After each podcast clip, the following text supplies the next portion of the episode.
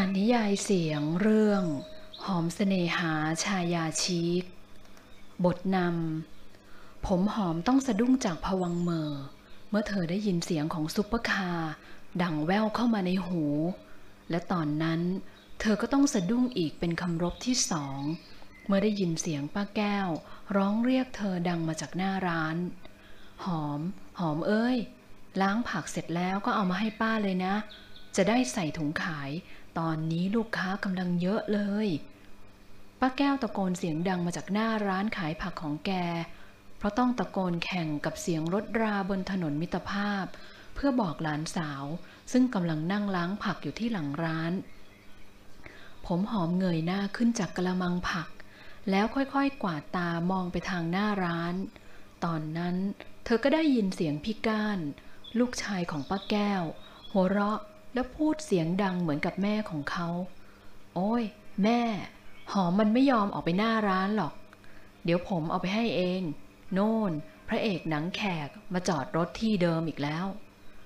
พี่ก้านหัวเราะเหมือนได้แกล้งน้องสาวลูกของน้า ก่อนที่จะเดินจากหน้าร้าน เข้ามายกกระมังผัก ซึ่งล้างเสร็จแล้ว และพูดกับหอม มันก็มาได้ทุกวันเนอะตั้งแต่เรามาอยู่ที่นี่ เมื่อก่อนไม่เคยเห็นพวกหน้าตาแบบนี้ พี่ก้านพูดแล้วหัวเราะอีก บ้าจริง ผมหอมนึกในใจ ค่อยๆ โผล่หน้าขึ้นมาจากที่กำบังหลังร้านของป้า เพื่อมองหาพระเอกหนังแขก เขาก็มา ไม่เห็นจะเกี่ยวอะไรกับหนูนี่ พี่ก้านมโนอีกแล้ว เด็กสาวตาคมทำเสียงเขียวใส่พี่ชายลูกป้า เพราะไม่ชอบที่ถูกเขาล้อเรื่องนี้ได้ทุกวัน ที่พระเอกหนังแขก มาจอดรถแถวนั้น นับตั้งแต่วันที่เธอย้ายมาเพื่อเริ่มทำงานในตำแหน่งที่ไม่มีใครอยากจะมาทำเมดและบัตเลอร์ของบ้านรับรองผีสิง บ้านบนเชิงเขาเหนือสนามกอล์ฟและโรงแรมสาขาของ The Emerald Palace Group โรงแรมเชนใหญ่ของไทย ซึ่งได้รับการการันตีด้วยรางวัลด้านการบริการจากทั่วโลก แต่ตอนนี้โรงแรมหลายสาขาของ The Emerald Palace กำลังถูกในทุนกระเป๋าหนักมาก จากต่างประเทศเข้ามาซื้อเพื่อนำไปบริหารเอง ผมหอมต้องย้ายมาที่นี่ หลังจากโดนคณะกรรมการคัดสรรบุคลากรที่เหมาะสม สัมภาษณ์มาทั้งหมด 5 ครั้ง และไม่มีใครสักคนบอกเธอเรื่องบ้านผีสิง ที่เธอพักมาสี่คืนแล้ว ยังไม่เห็นเจอผีสักตัว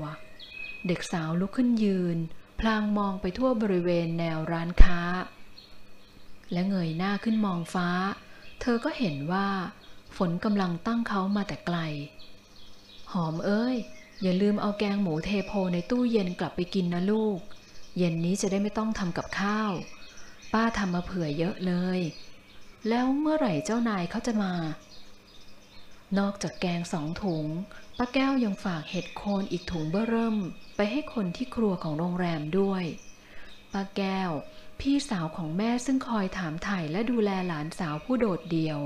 ด้วยความเวทนาสงสารมาตลอด หลังจากน้องสาวของเธอกิ่งการ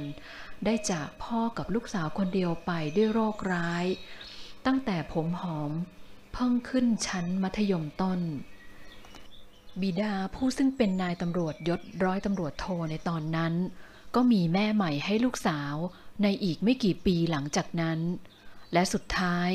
ลูกสาวก็ถูกส่งมาอยู่บ้านเก่าของแม่ที่ปากช่อง โดยมีป้าแก้วคอยดูแล แต่เมื่อเด็กสาวต้องเรียนหนังสือในระดับชั้นที่สูงขึ้นไป ผมหอมก็ย้ายไปอยู่ หอพักในกรุงเทพ ตั้งแต่อายุ 15 ตอนมัธยมปลายนั่นเอง โดยไม่ยอมรบกวนพ่อของเธอ ในบ้านของเมียใหม่พ่อ หนูกลับก่อนนะป้า เดี๋ยวฝนตกก่อนจะถึงบ้านละแย่เลย บ้านที่เธอว่านั้น หาใช่บ้านเก่าของแม่ที่ยกให้เธอ เพราะตอนนี้